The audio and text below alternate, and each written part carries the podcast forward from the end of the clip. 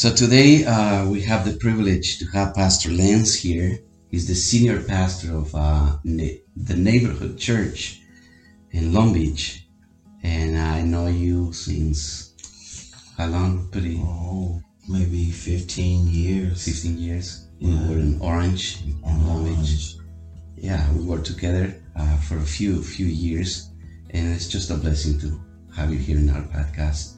Um, you know, our our our world is going crazy. We're living in in a pandemic, and we have a politic politic division, and, uh, and the death of George Floyd has been it's been just going crazy. So we have few few questions for you um, as an Af- African American, what do you uh, have to say about this racism that we're living in our society? Um, I, I think first of all, I want to say uh, thank you, uh, Pastor Marco, for having me. Uh, Evelyn, thank you uh, for having me um, on today. That's a that's a really good question. You know, when you got you on the spot. when you talk about uh, racism in uh, this particular climate, because racism has always been a part of this climate, but I think with the activities and the events that have happened later, um, that has happened of recent, it has brought it to the forefront. So, you know, racism for so long has been that thing that's been on the back burner, but now that pot is boiling over and you have to pay attention to it. So, you know, it's it's, it's always been there. Right. And I mean, I think that every minority group uh, that has come to America or that was actually indigenous to America, but, you know, settlers came and pushed people in different directions. And, you know, now those groups are like, no, pay attention Right. because we won't stand for it anymore. Yeah, I remember the the last one we had. It was when uh, Ronnie King. 92, 93, the Yeah. Rodney King riots, yes. and- Uprising, as they call it, excuse me. Yes, the uprising. Yeah, and and today we have uh, uh, George Floyd, and it's just the chaos in our in our community. You can feel it as soon as you walk in the street. You can Yeah. feel the the tension, The tension. uh, amongst you know individuals. I think uh, personally for me, I've felt more sensitivity when going into the community and uh, not wanting to be disrespectful, not knowing what the right terminology, not knowing you know what to say or how to approach people because everybody is so like sensitive right now, including myself. And so it's been difficult. Um, how have you been dealing with this, you know, new or like you mentioned now it's it's in your face. It's in everybody's face right now because of social media, because of cameras. Now it's like you, I agree. It's always been present. Racism has always been present in our country, but now with cameras and social media, and people saying we're not going to put up with it anymore. Now Right. it's in your face. Now I have to deal with it. Correct. You know. Yeah, I, I, I think this is um, when you first you have to be introspective, and and this time both as um, African Americans, as minorities in general, we have to be introspective to say that where we are, we can't take it out on everybody. hmm So, you know, I can't just walk down the street, see Pastor Marco, and assume that he is the problem. You understand what I'm saying? Mhm. So I, I, I get the, the heightened level of sensitivity because of where we are and because of the climate, but we also have to be pragmatic in our approach. We have to be realistic, you know, and I have to first understand who Pastor Marco is. Now, if Pastor Marco comes off as a racist or if somebody comes off as a racist, then I can identify them as a part of the problem.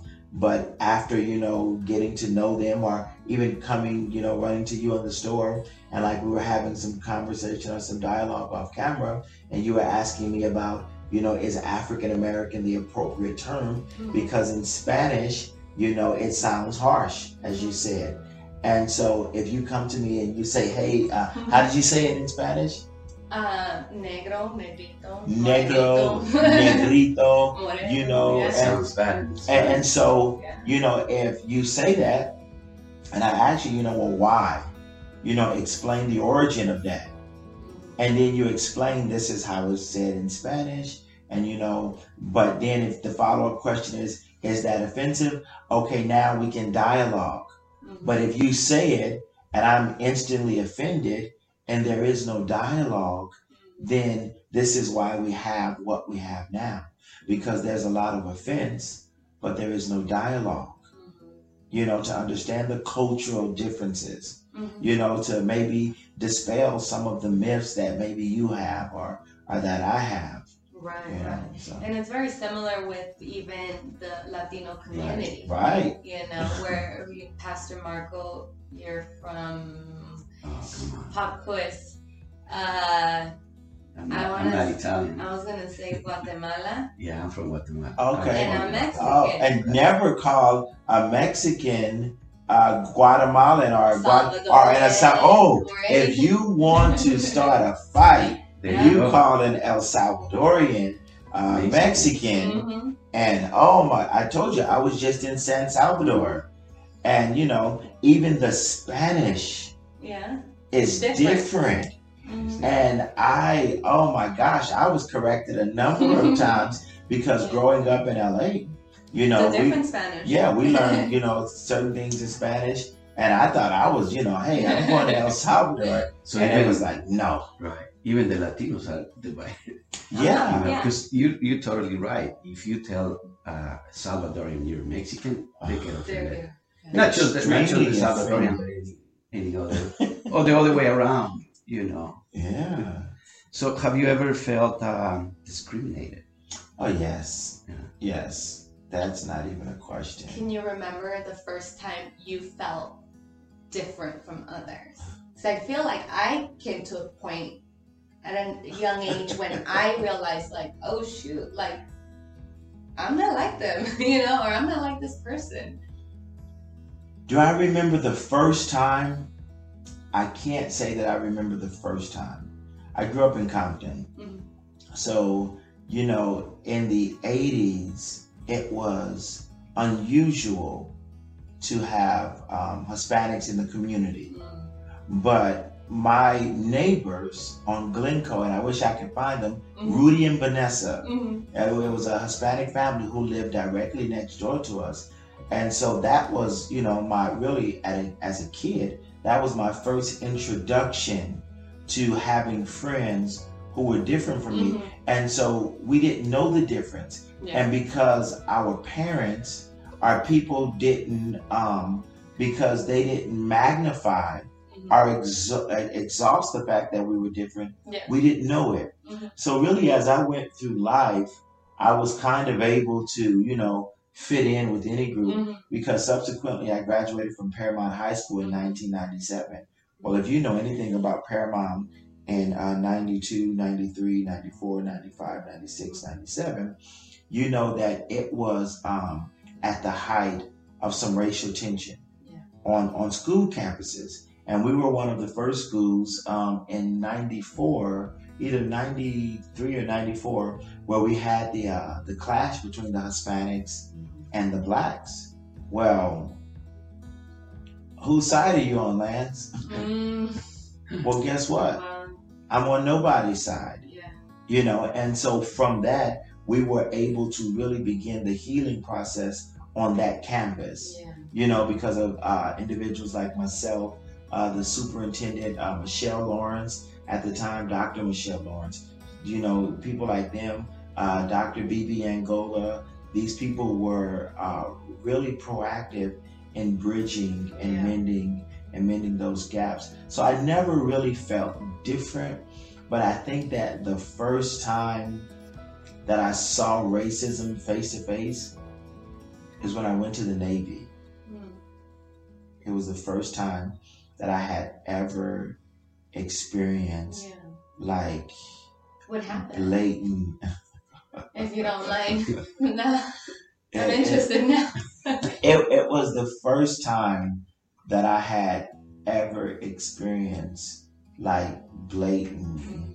in your face because I'm a young kid straight out of high school. Yeah. And you know, I mean, on on high school campuses, you know, you've been called a nigger before, but it doesn't have the same vibrato or the same tone Yeah. when it comes from another adult. Yeah. You know, Especially period. if they're like a superior to you, Well- or where they're supposed to be a person of authority. Right. So, you know, when you have a person who's 16, 17 calling you that, you know, it's completely mm-hmm. different Yeah. than where now you're a man and somebody calls you that. And you're like, yeah, we're about to have some problems here real fast. But, you know, even, but even then, it goes back to what I said earlier, uh, where I said, you know, the Bible reminds us what Jesus says through love and kindness. Have I drawn thee, and I won't say the individual's name, um, but he um, he was a white supremacist, Mm. and he was a, right out of Downey, right out of Downey, California, and we came in, and I remember uh, the gentleman was like six four, six five, big guy, buff. His Yeah. muscles had muscles. This is this is this is how you Kind of know. like me, like. Yeah, like you, Pastor Marco. His his muscles had muscles, and he, you know, he had like the deep set eyes. You know, like there was just you could see the anger and the intensity, you know, in him. And I'm just thinking, God, I don't want to have to fight this guy. I don't, you know, I don't want to have to fight this guy. And I was um, what they would call a white rope. So when you go to um, the military, when you go to basic training, you have an AROC, you have an RPOC, you have a uh, a white rope, and then there was one more. But the white rope is what they call the religious petty officer. So we're responsible for everybody that comes in. Uh, there was a Catholic one, and then there's the Protestant one. I was the Protestant one. So uh, we were responsible for every new recruit that came in. We got them a Bible, we got them a cross. We, you know, um, would kind of lead them to their prayer services. And I remember every night after we would come in, and when you're in basic training, you're up at 4:30 in the morning, and you don't lay down till like 11 o'clock. So when you lay down, you know, you're ready to knock out Yeah. and we would have to have prayer. So uh, the Catholic white robe would, you know, offer the prayers for the night, and then I would offer the prayers for the night. And this goes on, you know, two, three weeks. And the guy, he came to me one day, and he was like, "Why do you guys pray?" And so we go through the whole story, and you know, this is the guy who was the white supremacist. Mhm. So we scurry on. Well, one night we come in and we've had a long day and it's time to pray. And you know, I'm tired. So the uh the one who's over the Catholic prayers, he does his prayer. It's time for me to pray. I get up to pray. And one of the guys, he goes, We don't wanna and he uses profanity and he's like, We've had a long day and he's cussing, he's like, you know, take your bleep bleep to bed Mhm. and you hear this strong voice Mhm. in the back, and I get chills just thinking about it. And he goes, Shut the bleep bleep up and let Rev pray. And guess who it was? The gentleman who was the white supremacist. Wow. And he, after that, the guy kept going. And now our beds are on these, like these tile floors, and you can move them back. And you hear like beds being moved. Yeah. And now this guy is in his face. And he's like, let him pray. And after I got done praying, he said, um, let's go in the laundry area because there's an area where you put your laundry. And I'm like, oh God, he's going to beat me down tonight. but I'll take it because I'm tired. Mhm. And he says, I want to know this Christ that you're talking about. And in that room, he gets on his knees Wow. and we pray the prayer of salvation. Oh my goodness. Watch this though. I feel like crying right now. Man, look, but watch this though. When we did our passing review, which is when you graduate, he come. I get chills just thinking about it. He comes and he says, "I want you to meet my girlfriend and my kids." And he brings me over and he tells his girlfriend, "This is the guy that I was telling you about." And she just begins to cry because she's like, I've prayed for him. Oh, wow. And to see I'm him and to, and to see him change. yeah. And you know, but from that moment on, now we're eating, you know, we were eating chow together, you know, we were communicating. And like I said, by the time we got to the end, we had a friendship kind of like Pastor Marco and I. you know, by the time we got to the end. And so, and from there, I had events uh, where my house was vandalized uh, and my house was spray painted, broken into. And it was uh, when I, I stayed in uh, Lake Elsinore, Mhm. which is where they have a, a high, high, high um, concentration of skinheads up that way. Yeah. And so, you know, they vandalized my property once. But, you know, even in that, I just chalk it up to people's ignorance. So I never, so to answer your original question, I never really felt different Yeah. because I think the moment that you feel different is the moment that you begin to withdraw and take offense. Yeah. So I never really felt different. I just knew that this individual had a problem, Yeah. you know? Wow. So yeah. Yeah, but the, in our society, there, you know, we have different experience. You know, I really felt uh, different a lot of times hmm in in in this country. You know, even though I'm I'm here o- over 40 years, and uh, there was a time where you don't, I didn't speak any English. Well, I still struggle sometimes, but people look at you different. You know, and and I I can forget uh, experience like um with uh, among white people, and you know they look at me like I'm The help. I'm different. You know, like Mhm. ignore you completely. They don't even look at you. So, you know, I, I wish I could know the Lord back then. But right now, you know, the, the attitude that we should have, it, it has to be different. It has to be different Mhm. because uh, we cannot go on and living like like that, Mhm. you know. And, and what should be our attitude? I mean, if you walk in the streets and you see Latino Americans, we walk and we see African American, what should be our attitude towards that people? I mean, when you when you walk in the street and you see another, I mean, let, let, let's just deal with minorities in, in this in this context. When you walk in the street and you see another minority,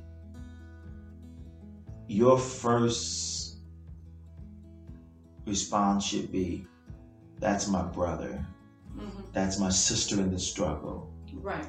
Mhm. because when you look at now we're just talking about from a minority perspective. Not to say that you know asians are not our brothers and sisters. Right. you know caucasians are not our brothers and sisters you know. But when you look at other minorities that's my brother.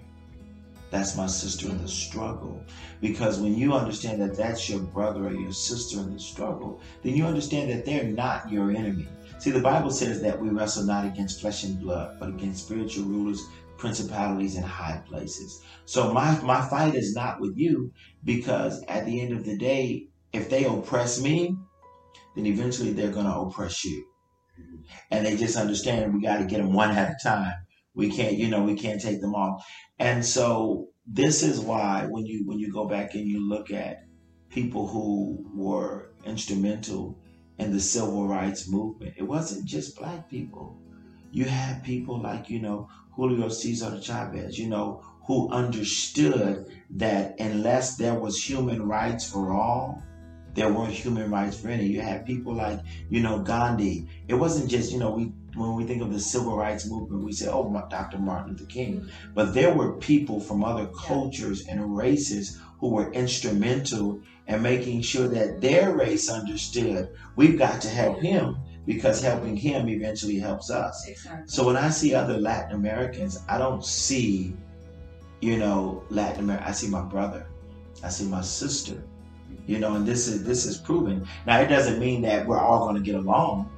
Right. Right. You know, mm-hmm. but just because I don't get along with you doesn't mean that that's my gripe with an entire culture or an entire group of people. I just don't like you. Yeah. And You that's know? the problem, right? Right. That is the problem because, you know, one African American could be bad. That doesn't Right. mean the entire uh, And that community. goes with everything, you know, Yeah, because exactly. there's people with the police department, you know, that there's one bad apple that spoils the rest. And Right. and it's not to say that all police officers are bad because Yeah. there's amazing officers out there that are, you know, God fearing people and love their community. They do that for a reason. They are officers because they want to serve and protect others. You Right. know, Yeah. I think as individuals, we each have a calling, right? And for some individuals, that could be being a police officer. For me, it was becoming a social worker. That's my Mhm. calling. That's how I serve my community. And that's what God gave me a gift to be able to give to others, right? And so I think that to say one person is going to spoil everything, it's not fair to say that. Right. When you when you bring up the law enforcement, I don't think oh perfect. I don't think that law enforcement as a whole is the problem. Like you said, as much as there is bad individuals hmm who occupy and who wear those badges, and I think what we're saying, and even in our communities, is if you look at let's just go back to the 50s and the 60s. There were certain communities that were segregated. You know, certain pockets you had primarily Hispanics, Mhm. you had primarily African American, you had white people. But in those communities, which the word there is community, you were able to police your own hmm you were able to discipline your own. So, you know, I don't, I don't know. I, well, I'll say my age. I'm 40. I couldn't walk through the neighborhood and just be mischievous without somebody saying, hmm "Lance, you better get your butt Yeah. home, or else, you know, Miss Rose is gonna know what you did Right. before you made it home." And so you trusted those people.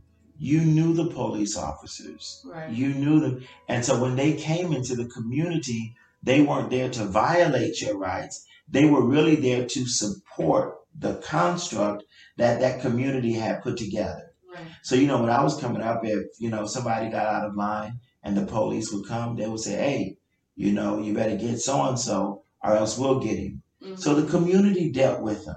yeah. But now you have officers who are not from the community who come in to harass our people, to beat up our people, to put fear in our people. Yeah. And so now, when you have enough of them coming in, it builds disdain for the entire group because now it's us against them or them against us as opposed to them being here to serve and aid. So when you call the police and you like, I know you were a social worker, but you have people who called the police because their children were having, you know, mental episodes mm-hmm. And they're killed. hmm Yeah. They're exactly. gunned down Right. because the police didn't have enough training to be able to de-escalate. Mhm. You know, they should be in CPI training. Yeah. You know, they didn't have enough, you know, wherewithal to de-escalate the situation. And so now they go to brute force when it's not necessary. Right. And so our cry is if you get rid of the bad police officers, Mhm. we'll police our own neighborhoods and just leave us with the good ones. Yeah. You know. That makes a lot of sense. Yeah. Um, have you ever felt threatened? Oh yeah, but yeah, I'm a big guy, so I can I can handle By me. myself. Yeah, I, I can handle. Yeah, In Yeah. church? yeah, yeah, yeah. That's But you know, I can handle myself. You know, most people who know me know when I become angry, I'm a different beast. So where did that come from? Where did what come The from? sense of having to protect yourself. It, it, you know, some childhood trauma, Mhm. you know, some being, you know, just aware of your surroundings. Because, like I said, you know, there are bad people in the world. Yeah. You know, you take a Dylann Roof, you know, who in South Carolina, he killed nine parishioners sitting in worship Yeah. service. You know, so the Bible says, you know, be harmless as a dove, but be wise as a serpent, Yeah. Yeah. you know. So that means you got to know when to strike. Exactly. And I think You know. that, um, as you were saying, you know, that you know how to handle yourself. Oh, yeah. And I think as minorities at a very young age, we are taught to handle ourselves That's right. because we need to protect ourselves because we feel like for for example, I came as an immigrant. I didn't come with documents or anything. So I was taught what to do if the police came to my house. I was taught what to say, how to lie about my legal status Mhm. at a very young age to protect myself. At that age, I didn't know any better. I just knew that my mom, I trusted what she was saying, and if she was telling me to lie to the police, I had to lie to the police Right. because otherwise I'd be removed, you know? Mhm. And so I think as young people, we are taught But now watch this. Your first interaction with law enforcement was they're the enemy. Yeah, that's what I was taught. And you have to deceive them Mhm. because if you don't, they're going to do bad things. Mhm. They're going to separate you. They're going to take us back. They're going to do this. And so over time, that trauma is passed on from one generation to the next generation. And so now you have this trauma that's magnified Mhm. because now, then they were just going to remove you. Mhm. But now that trauma says that they're going to kill you. Mhm. You understand when you have a, you know, a Tamir Rice who's playing in the park, Mhm. and within two seconds of law enforcement pulling up, he's gunned down. You understand? So, so when you, so when you see people, especially, you know, now this is what I take it personal. My people, Mhm. people of color, and they're angry and they're enraged Yeah. and they're furious. You know, this is a byproduct Mhm. of something that is much greater. And so you have to ask yourself, what is fueling this anger? So now we have to get to the root issue racism, Oppression. Yeah, because there's a lot of people saying that it doesn't happen. It's not happening. There's a big uh, a group of people out in social media saying there's no systemic racism. That, that doesn't exist. There's laws to protect you. They're idiots. Even minorities have more than the Caucasian They're or idiots. you know what I mean? But they're out there. There's a big group of people saying that. And I was telling Pastor Marco, us who have experienced racism, discrimination, we take that as you're telling me that my experience isn't real by saying that this isn't happening, this doesn't exist, that the laws are to protect me. The law is there to protect people, and they're the ones killing people. Right. You know, and so to me, it gets me very upset to to when people say this thing that I had to like remove myself from the internet because I'm like I'm gonna get into a fight with everyone because they don't understand. And sometimes it's even your own people saying these things, and I'm mm-hmm. like, maybe you're not aware No, they're of it, idiots. of it happening to you because it, I'm sure it's happened. You probably just are not aware that it's happened to you, and so it gets me it gets me upset, you know. And as it, it starts in the home, it really does, in my mm-hmm. opinion. I grew up with that mentality as an immigrant. You know, the police, you have to lie so they don't remove you because if they find out you're not, you know, a resident here, it could be really bad and they're going to separate us, right? And then um, also, you respect people who are white. You know, they call the shots. And so you grow up with this mentality, and as you're getting older and becoming an adult, now when I'm around people that are American, Caucasian, I feel inferior because of the ideas that my mother put in my mind and my family, you know. And now as I'm older and I'm, you know, more educated and I'm exposed to different things, now I know better and to, you know, show my face in these situations and be like, I'm valuable, I'm important, I'm a child of God, most importantly, you know, and so I mm-hmm. have a place here. But now I'm with my children and I read books about, you know, different children of different colors, races, ethnicities, because I want to expose her up to that side of things. I don't want to transfer my trauma to her and tell her you need to be afraid. No, see an officer, they're there to help you, you know. Mm-hmm. But at the same time, I know that there's going to come an age, like my son who's going to be 15 this year, where I've had different conversations with him now about the police or about your community, about having to prove him, having to prove himself in certain situations. Because you're a Latino, you're gonna have to work harder, not because you're not smart enough, mm-hmm. but because you're a person of color. Therefore, people might perceive you as inferior, so you're gonna have to work harder. You don't have the same opportunities. You Yeah, but not what have the same you know, two things to, to, to that point. Number one, anybody who says that it doesn't exist, did I say this already? They're an idiot. That, that, that, that's that's that there's no other way to put it. And I don't even need you to validate my experience, just look at the way the justice system is set up.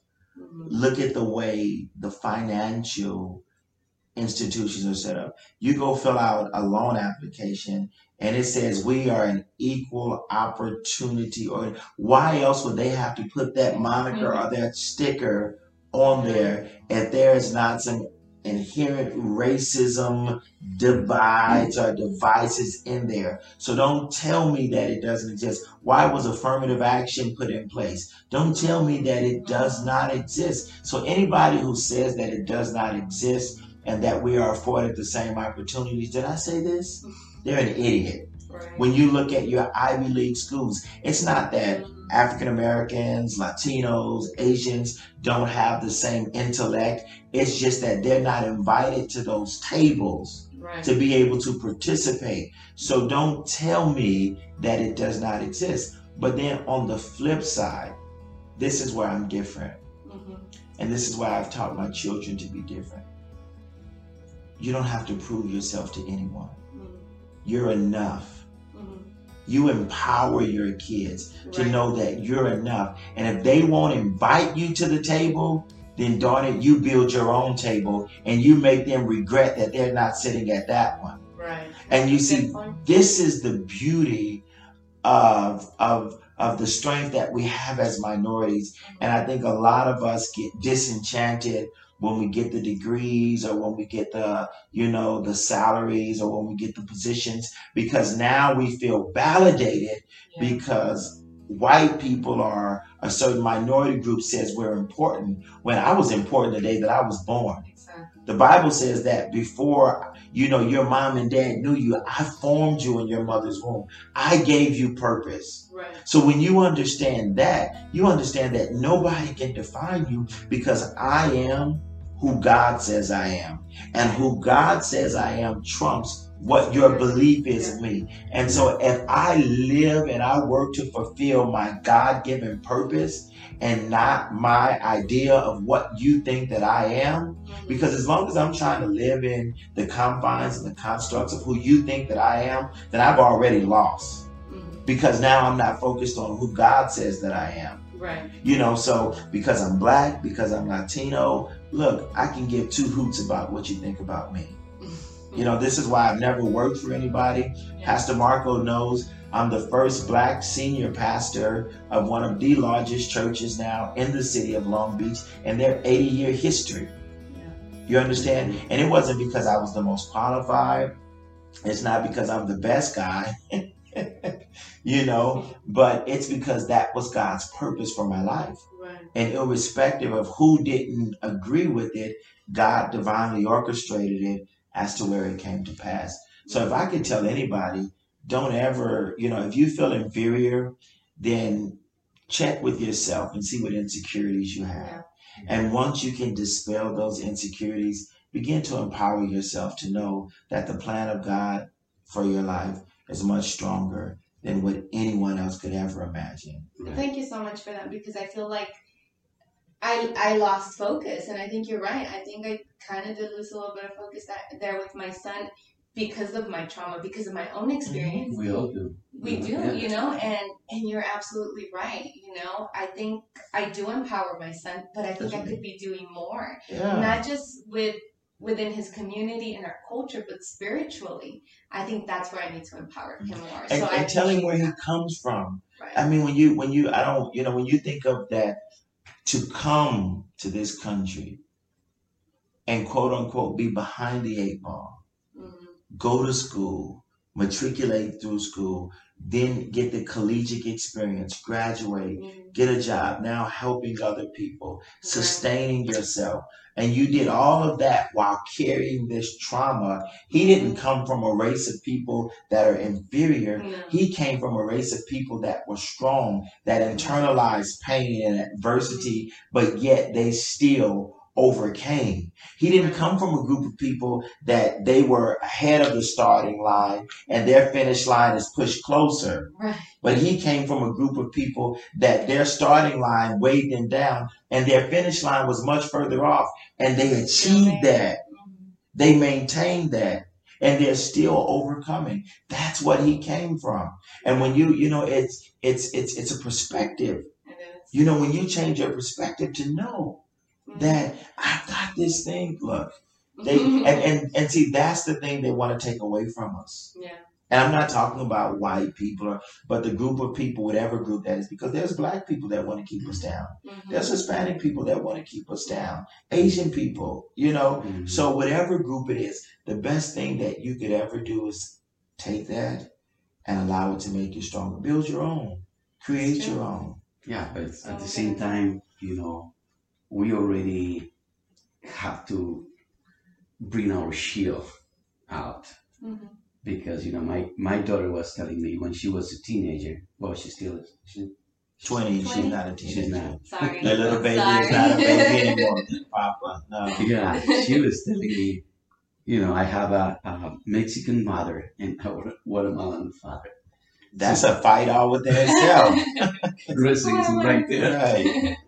No, she was telling me she wished she was not a Latino when she was a teenager, you know, and and every time, you know, uh, I have to in, I have to educate her. Mhm, She's not less than nobody, mhm. you know. I have to tell her that she's a child of God, you know, and then her attitude uh, towards other people has to be has to be different. Mhm, So they, my kids have uh, uh, African American friends mhm. you know and i you know i'm so thankful because when i came to this country over almost 40 years ago the african american people helped me the place i work they taught me how to work you know i consider pastor carter my Mhm. spiritual father Mhm. and how's that you know it's not it's, it's just I'll, I'll repeat it again just because one person is bad doesn't Right. mean the entire community of Latinos or white or, or, or Chinese or African Americans are the same.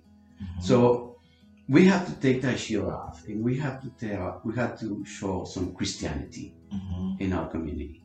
You know, see different people uh, as our brother, our sisters, as soon as you, you walk in, in there. Unfortunately, it's not like that. I went to a, I, I went to see a protest right here in Covina, and you can feel that difference. You know, Yeah. people just get close to the police and start recording with no respect. You know that's going to provoke them. They don't like to be uh, Nobody would. right. Well, we don't like to be beat though, Pastor Marco. We don't like to be shot at. We don't like to be provoked. Exactly. You know, we don't like to be antagonized. You understand? So when you, I mean, so to, to provoke them really at this stage of the game, really is is fair play. You know, and it, it- there's an old saying: "There's no, it's no fun when the rabbit has the gun." You know, remember uh, Elmer Fudd and Bugs Bunny? Mhm. and Elmer Fudd was always trying to shoot Bugs Bunny, but then every now and then Bugs Bunny would get the gun Mhm. and Elmer Fudd would take off running. And you know, and, and that's where we are. You know, they have created it. Well, once again, it has been passed down, that trauma. Mm-hmm. So you you beat these communities, you subjected these communities to this trauma, and the least of your concern is a video camera? When you put guns in our faces, you put your knees on our necks, when you put your fist in our face. Well, that's what I'm trying to say. That not everybody is like that. Well, but see, this is the thing though. Now this I is agree, and I'm not against. but I'm not but now you have to ask yourself, not every black person is a robber. But when not every police. but watch It's- this. it's- it's- But when a white lady or even sometimes Latinos walk past a young black man, and if they have a purse, what do they do? Hold. They pull their purse closer until they until they figure out that this person is not there to do them harm. So that's the same thing with the police right now. Yeah, we're recording until we figure out that you're not there to do us harm. And then when we realize you're not there to do us harm, now we can relax a little bit more. You know, every every Latino is not a cholo. Every every Latino is not an illegal immigrant. You understand? right. So when you when you can understand, okay, I understand the stereotypes, but I'm open, like I said in the beginning, and I'm willing enough to see, okay, we're good? Okay, we're mm-hmm. good. And then when we're good, you know, we can proceed as normal. So no, not every cop is bad. I and and if somebody breaks in my house after I shoot them, I'm gonna call 911. You know what I'm saying? So if I get in trouble, I'm going to tell my family to call 911. So I know that not every cop is bad, but just in the in the environment and the culture that we're dealing with, you know, we've got to, you know, trust but verify. We're fact checking now. Everything. Mm-hmm. Yeah. That's right. Anyways, it's a staff conversation, you know. Yeah. And um, thank you for being in our podcast. It's a blessing to have you. Any last words you would like to say to our community, No, I, I white, think black, You're not- Latino? you and white people are not a part of your community. No, I'm joking. no, let me say this though. This this is right. This is what I wanted to speak to to uh, the reason that I think, especially in uh, Latino communities, Asian communities, the reason the young kids struggle so much is because physically their appearance is so close to that line of what society says is acceptable that if they um, i don't want to say denounce but reject their culture to embrace that culture they feel like they're more accepted Right. and this is where as parents we have to do our job once again Mm-hmm. to empower, to let them know where they come from. Because a lot of times, even a lot of my friends who are uh, minorities, I love to talk to their grandparents. I love to talk to first generation immigrants. I, I, that that is one of the best conversations ever because they remind you of the traditions and the culture. But they always say the further their grandkids and their great grandkids get away from that, the more they lose their sense of tradition and culture as if it's a bad thing. And they always say, we didn't bring our kids here to lose their tradition or their culture. We brought them here to give them a better chance. Right. And if we can understand the opportunities that we have while holding on to the beauty of who we are, then we live up to what is known as the American. So my last words is Pastor Marco and I got it, Evelyn. Uh, I thank you guys for this opportunity, and I just pray that something was said today that would just encourage somebody to be their authentic self. Amen. You know. Amen. Thank you so much, Pastor Lance.